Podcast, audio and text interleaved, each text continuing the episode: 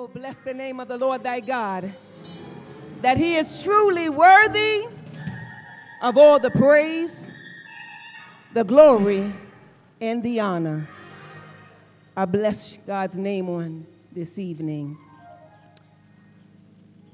because he is truly a wonder in my soul. I bless you all on tonight. And I bless our bishop in his absence and our first lady. I was going to go in a different direction on tonight. I had something else planned, at least I thought. And then the Lord led me in this direction. And of course, I followed. So I thank Him for the opportunity. Father, we just bless you. We just thank you in all things. We honor your holy, righteous name. We thank you for being an awesome God and a mighty good counselor and a wonderful Savior. That there is none like you, Holy Spirit. We invoke your presence on tonight. Have thy own way. Move by your spirit and move by your power and move by your might. And we'll be so careful to give your name the glory, the honor, and the praise that you so rightly deserve. In your son's name we pray. Amen. I want to turn your attention to a couple of familiar scriptures found in the Old and the New Testament. So if you will turn in your Bibles to the book of Ecclesiastics, chapter 3, verse 1. And in the New Testament, to the book of Galatians, chapter 6, verse 9. The word comes to us from the New King James Bible, Ecclesiastic chapter 3. To everything there is a season, a time for every purpose under heaven. Galatians chapter 6, verse 9. And let us not grow weary while doing good. For in due season, or somebody say due season, we shall reap if we do not lose heart.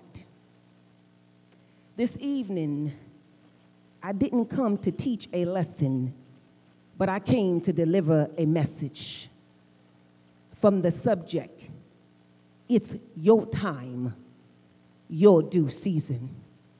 It's your time, your due season. It's not only a message, but it's a prophetic word. So why don't you turn to the person that's sitting next to you and tell them that it's your time, your due season. Oh, come on, I think you better say that again because I don't think they heard you or received it. It is your time, your due season. Oh, come on, somebody is about to believe in it. Somebody's faith is being quickened. And I don't really think they heard you. So I want you to look them in the eye and put your hand on point right up to them and tell them, it is your time, your due season. See, this word is for the folks that have been pushed aside and stepped over, looked over, crossed over, passed over. But I came to let the devil know on tonight that he has to step aside so you can walk through because it's your time, your due season. The devil can't stop you and he can't block you. He has to step aside so you can walk through. And according to Ecclesiastic chapter 3, the author, King Solomon, the one God granted wisdom, is said to be one of the wisest men that Israel had ever known. He penned this poem to suggest that in everything there is a season, a time for every purpose under heaven, a set determined time when everything shall come into fruition. These words, although written in ancient Jerusalem, they still ring true. They offer comfort to those who are mourning loss and brought joy to those experiencing life's miracles. King Solomon further illustrates that the utmost perfection at which our wisdom can arrive in this world consists of first being content with this order which God hath placed all things, and not disquieting ourselves about that which is not in our power to alter, because it is in God's timing. My brothers and my sisters, timing is everything. Our entire lives revolve around time. We have a time to get up in the morning, a time for breakfast, a time for lunch, a time for dinner, and for some of us at night, we have a time that when we set the clock so we can get up on time so we won't be late when it's time to go to work. Oh, we are time conscious. We relate time to everything, even in culture. And depending on the couple, when we are invited to a wedding, will determine if we should leave early to get there on time or if we plan to arrive later to make it just about the right time because the party that is going to be coming for the bridal party may be late and we have to get there just to wait for them to arrive. Let me explain. If it's a Caucasian wedding, we better leave early because it's going to start on time. If it's an African American wedding,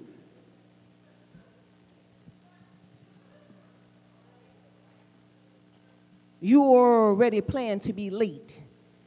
As some would say, they are on CP time, color people's time. That doesn't apply to all Americans, only some. When you come to church, you already have your time demands service should start on time so the preacher can start his or her sermon on time and not take up a lot of time so you can get out on time. Oh, come on, somebody, and say, timing is everything. And somebody else say, and don't waste my time. See, our geographical location has taught us to change our attire when the seasons change. Our life is equivalent to the seasons that we live in, it is constantly changing. And as soon as we get used to the weather, it changes. Ecclesiastic chapter 3, verse 1 warns us never to expect things to be the same. It's only that way for a season. Although we live in the world with the folks that are conscious of the change in seasons, on this Christian journey, I have come to realize that non believers and believers do not share the same seasons. Non believers have four seasons winter, spring, summer, and fall. And believers have five seasons winter, spring, summer, fall, and due season. Due season. Plainly speaking, due season simply means at the appropriate time. King Solomon makes it plain. The duration of seasons is ordained by God, and only He knows the beginning and the end. A season is merely a period of time where God has allowed a situation to take place in our lives. But how many sleepless nights have been lost because we have not come to the realization that God is the controller of seasons. We have a difficult time embracing this concept. When we are in a season of trials and tribulations, we want a microwave fix. We would rather be put into the microwave for minutes two minutes on one side, turn, take it out, and boom, when the bell rings, two minutes on the other side. But God is into marinating, marinating. he wants to take his time, where he puts us into the marinating sauces such as cayenne and jalapeno peppers, the hot spices that, peppers that put us in the hot, fiery furnace. And when the oven is turned on broil, we don't have to worry because God keeps his eyes on the clock, his timing, and his hand on the thermostat. He will not let us be undercooked or overcooked. He will make sure that we are just well done. The Lord is well aware how overwhelming things can get on this Christian journey. We also see this in the lives of the Galatians who felt overwhelmed with the responsibility of Christian life. Therefore, the Apostle Paul encouraged them with the words not to grow weary in doing good. For in due season we shall reap if we do not lose heart. Not to become discouraged and give up, for we will reap a harvest of blessings at the appropriate time. Don't you dare stop doing good. Don't you dare stop helping the homeless. Don't you dare stop visiting the sick, those who are in prison, feeding the hungry. Don't you dare stop saving in time and money as you put forth to get ahead and leave your past behind. Don't you dare stop sowing your seed into the kingdom. You continue to sow Sunday after Sunday and lay your seed on the altar. Rather, it's a dollar or a dime. Don't get discouraged. Don't think for a moment that it is a useless act or a waste of time and money. It's only a matter of time to reap what you have sown. You can rest assured that your harvest is on the way. Oh, I wish I was surrounded by some due season saints that believe that it is their time in their due season. Who know how to function in the season, whether it's sunshine or the storm? Seasoned saints have a foolproof method that always works. They discover praise is a weapon. So they praise God in the good seasons and they praise God in the bad seasons. See, Bishop Morton, the preacher, the pastor, and the gospel recording artist explained it best in his CD entitled Seasons Change, featuring the late Aretha Franklin. In the song Season Change, Aretha Franklin and Bishop Morton compare the inclement weather we have in the winter to the storms that we face in life. Bishop Morton is no stranger to stormy seasons. He was personally affected when Hurricane Katrina ripped through New Orleans and disseminated Full Gospel Church, the church he pastored. He knows about stormy seasons. He experienced the challenges when he was battling cancer. But Bishop Morton didn't let the devil defeat him. Instead, he returned to the recording studio and made a vocal proclamation and shared his personal testimony through the song entitled, I'm Still Standing. He was still trusting, he was still holding on to what he believes. He was still standing on the promises of Christ the Savior. Bishop Morton teaches us a valuable lesson. When we go through tumultuous seasons that were designed to destroy us, season of disappointment, desolation, and despair for three, four, or even five agonizing years, how we deal with it is going to determine our placement in the next season. Challenging seasons are a part of life. Nonetheless, we can't give up. We have to keep on living. And when we have made it through, we have to do like Bishop Morton and the members of Full Gospel Church and make a vocal proclamation. We have to let the devil know that we are still standing, that we are still holding on to our faith. Oh, come on, somebody, and say, I'm still standing. And someone else respond, I'm still holding on to my faith. Make no mistake about it. At the appropriate time, God will make everything fit into the seasons of your life. God will not put you into a season that He hasn't already prepared you for. This season has to line up with the future plans that God has already established for your life. And while I was pondering these two scriptures and how they speak to my existence, there were three things that resonated in my spirit about your time and your due season that I want to leave with you on tonight. The first thing that you need to know is your due season is based on God's divine calendar. God's divine calendar.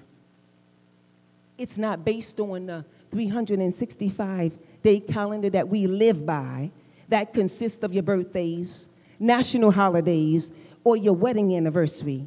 God's divine calendar is based on a fitting point in time that God has determined that something in your life should happen. That something in your life should happen. But there is this misconception that your time and your due season have rolled around when everything is going well in your life, when the kids are doing well, when the card note is paid on time, when the mortgage or rent is paid up, when your friends and your homies are down with you, and when you have good relationships, when things are going well on your job, and when you're walking around with a few dead presidents in your pocket. That's when you believe that is your time in your due season. But if that's what you want to believe, then this word is not for you. And to prevent boredom from setting in, then I would suggest that you use this time maybe to twiddle your toes or count the number of pews or loosen your tie or better yet, take a nap. But for the rest of us, that has been attacked on every side, where the enemy has attacked your health, attack your finances, attack your job, attack your marriage. When your problems have problems and your issues have issues, that is when is your time and your due season. That is a sure enough indication that it is your time in your due season. Oh, come on, somebody, and say, It is my time in my due season. But what happens to most of us when God has revealed in the spirit realm something to let you and I know that it's our time in our due season? The problem lies between what was revealed in the spirit has not manifested in the natural although you have been diagnosed with an illness, your spirit knows that you're healed. Although your body still craves an awful addiction, your spirit knows that you delivered. But you're waiting for your physical body to catch up to what your spirit already knows. Let me say it this way although I am working in the same position on my job, my spirit knows that I have the promotion, that the promotion is mine, but I'm waiting for the manifestation. Maybe the folks who are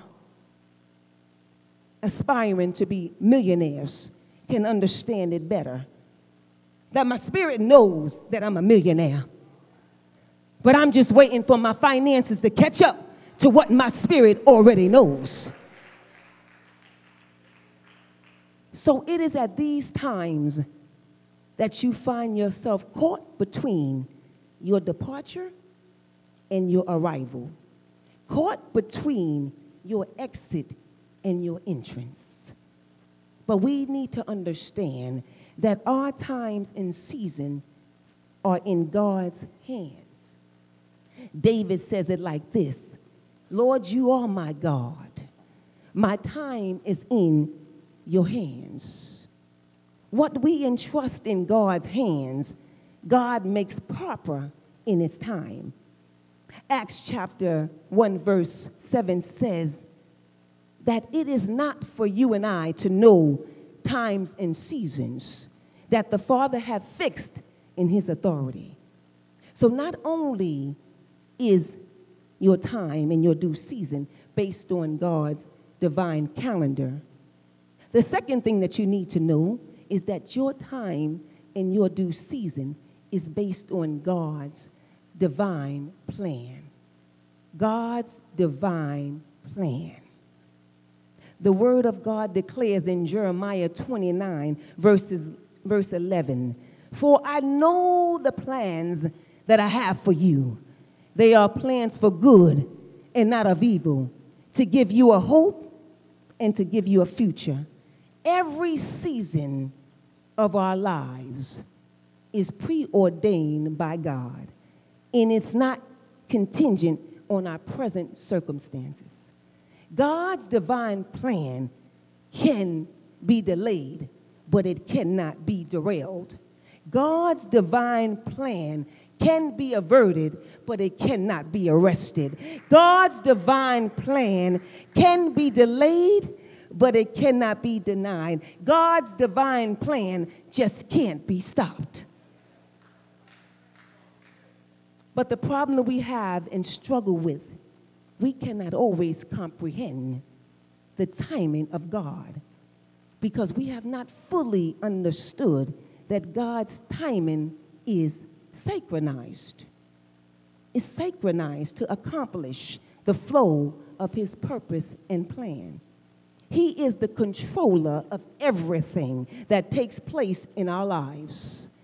He is like the air traffic control service that is placed to, in place to prevent collisions between aircrafts and to monitor the flow of traffic. Let me elaborate.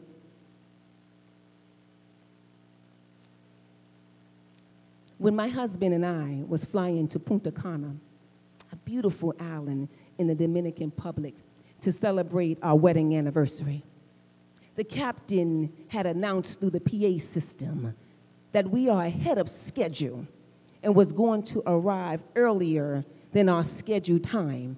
Then shortly thereafter, he announced that we will not be landing earlier than our scheduled time because he received instructions from the air traffic control that we should assume a holding position in midair because air strips were unavailable for him to land the plane if we arrived earlier than our scheduled time.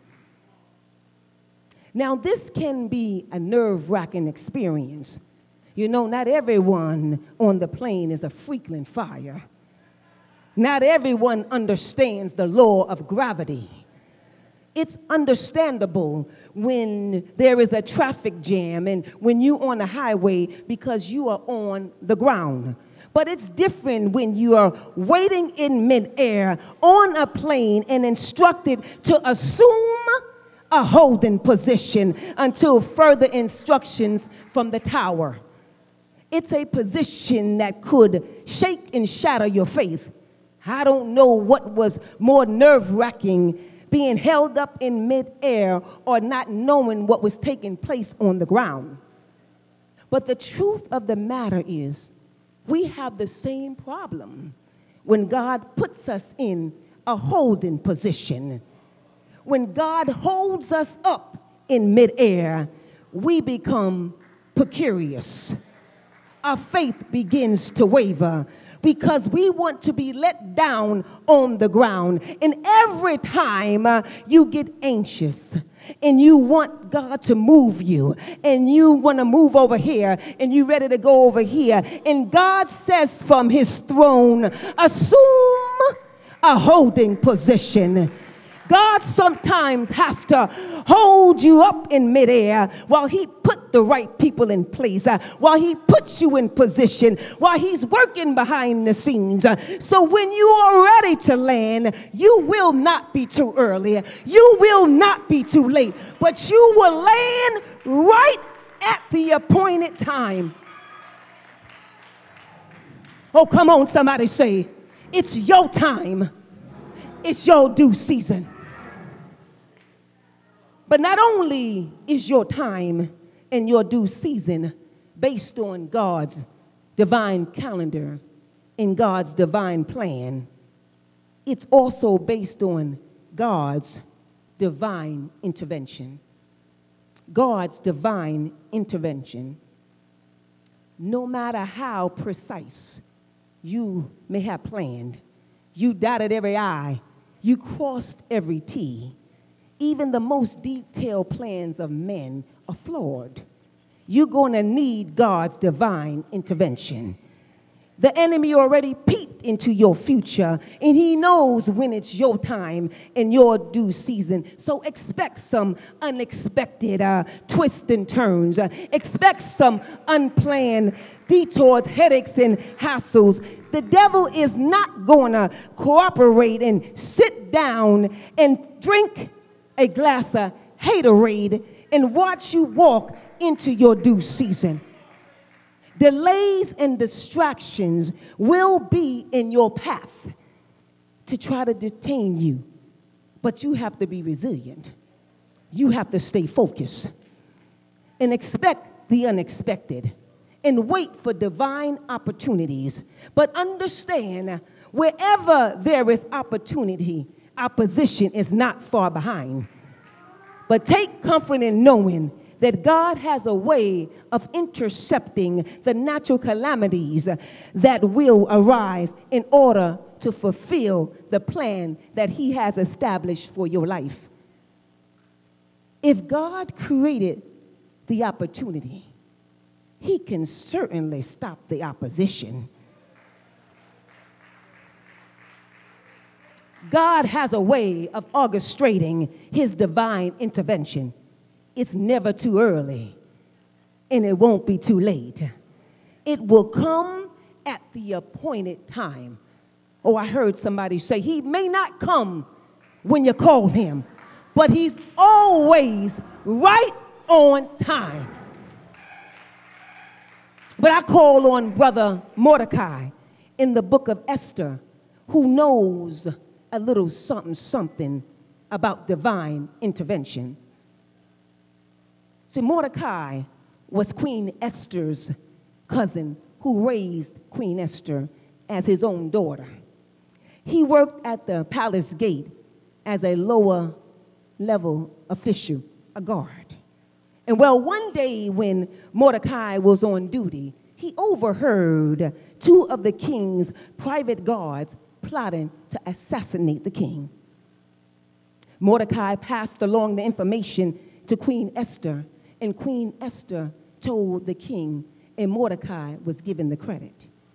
And after the information was checked out and proven to be true, the two guards were killed.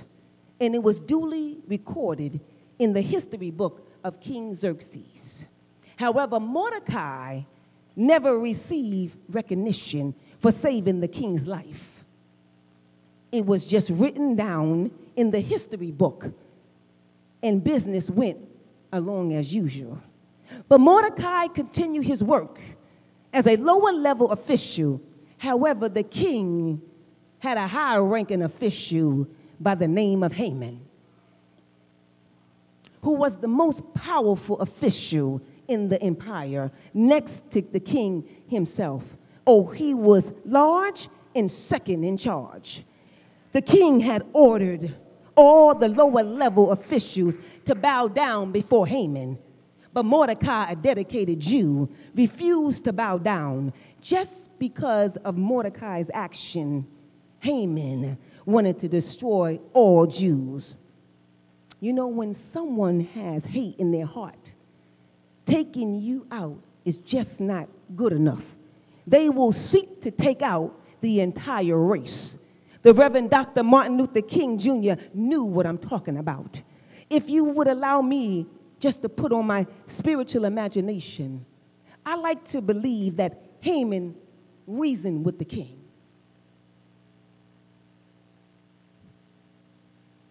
You know, king,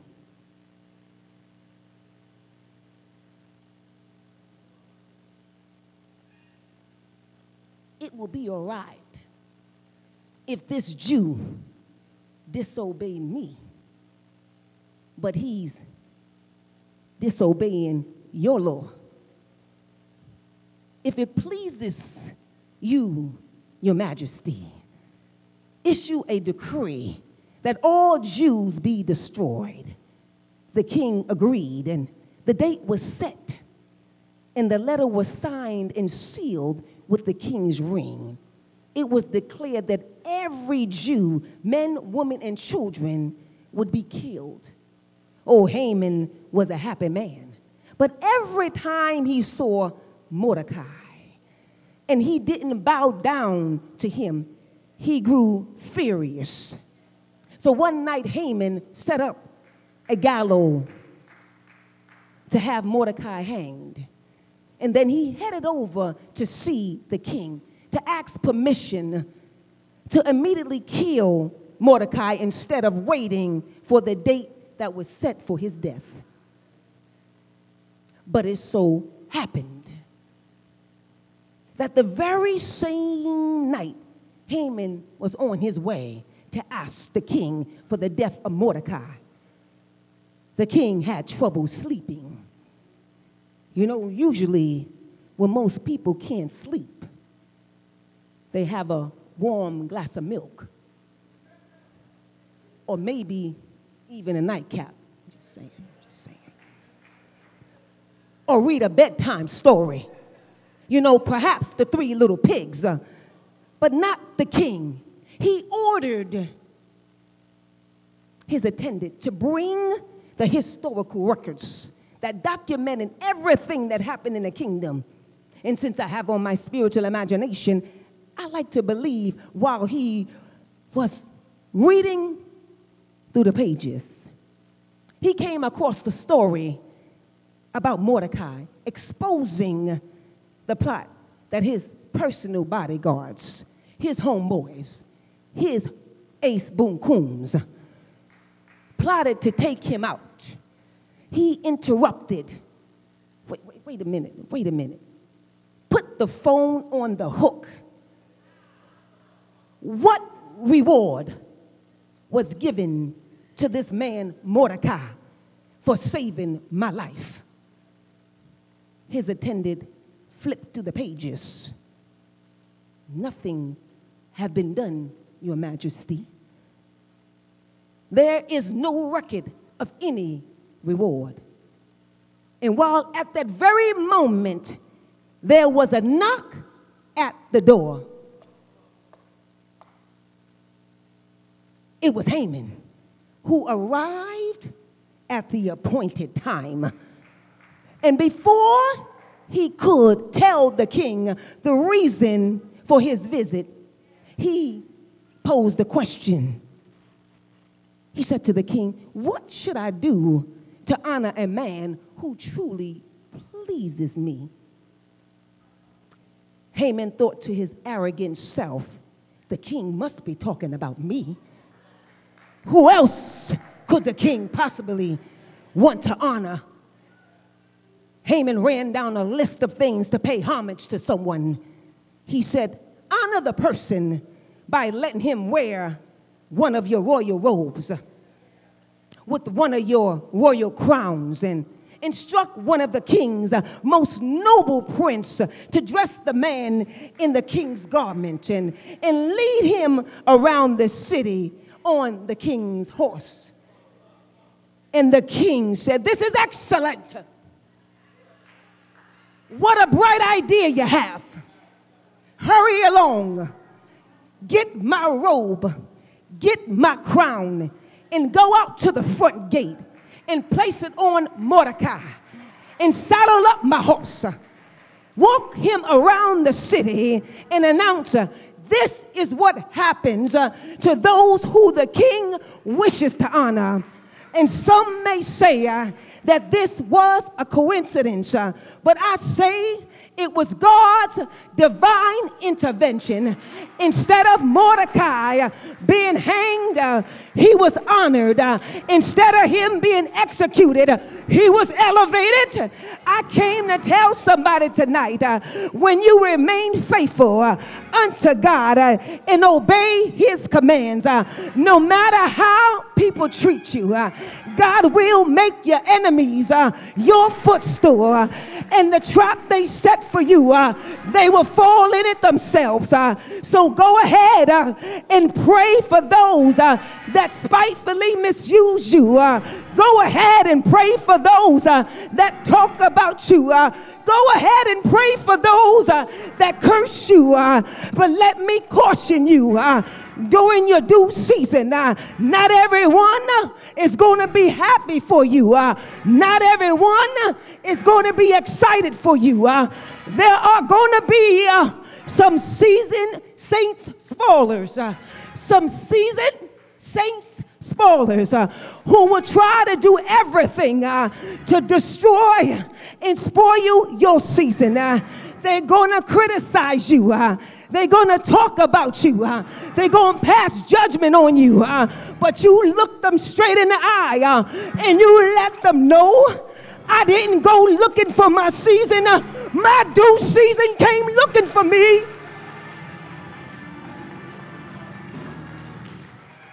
You don't know uh, how many sacrifices uh, I have made. Uh, you don't know uh, how many tears uh, I cried. Uh, you don't know how many folks I encouraged when I needed it for myself. you don't know what I've been through to get to this point. you don't know how long I have been waiting for my due season. so if you're not going to encourage me, if you're not going to pray for me, uh, if you're not going to praise with me, then just step aside.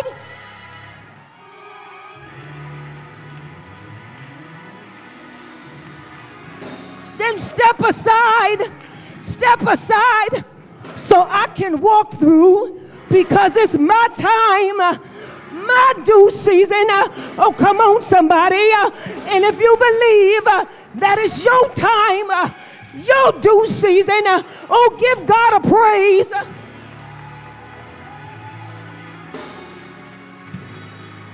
Oh, give him a praise. Praise him right there. Praise him right there. Praise him right there. If you truly believe that is your time, your due season, oh, why don't you just go to three people and tell them it's my time, my due season. Oh, come on, come on, come on. Oh, come on and tell them. Come on and tell them. Come on and tell them. Come on and tell them.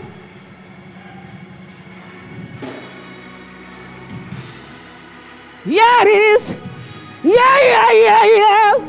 Yeah, yeah, yeah, yeah. Hallelujah. Hallelujah. Hallelujah. Hallelujah. Hallelujah. Thank you, God. Thank you for the due season. Thank you for the due season.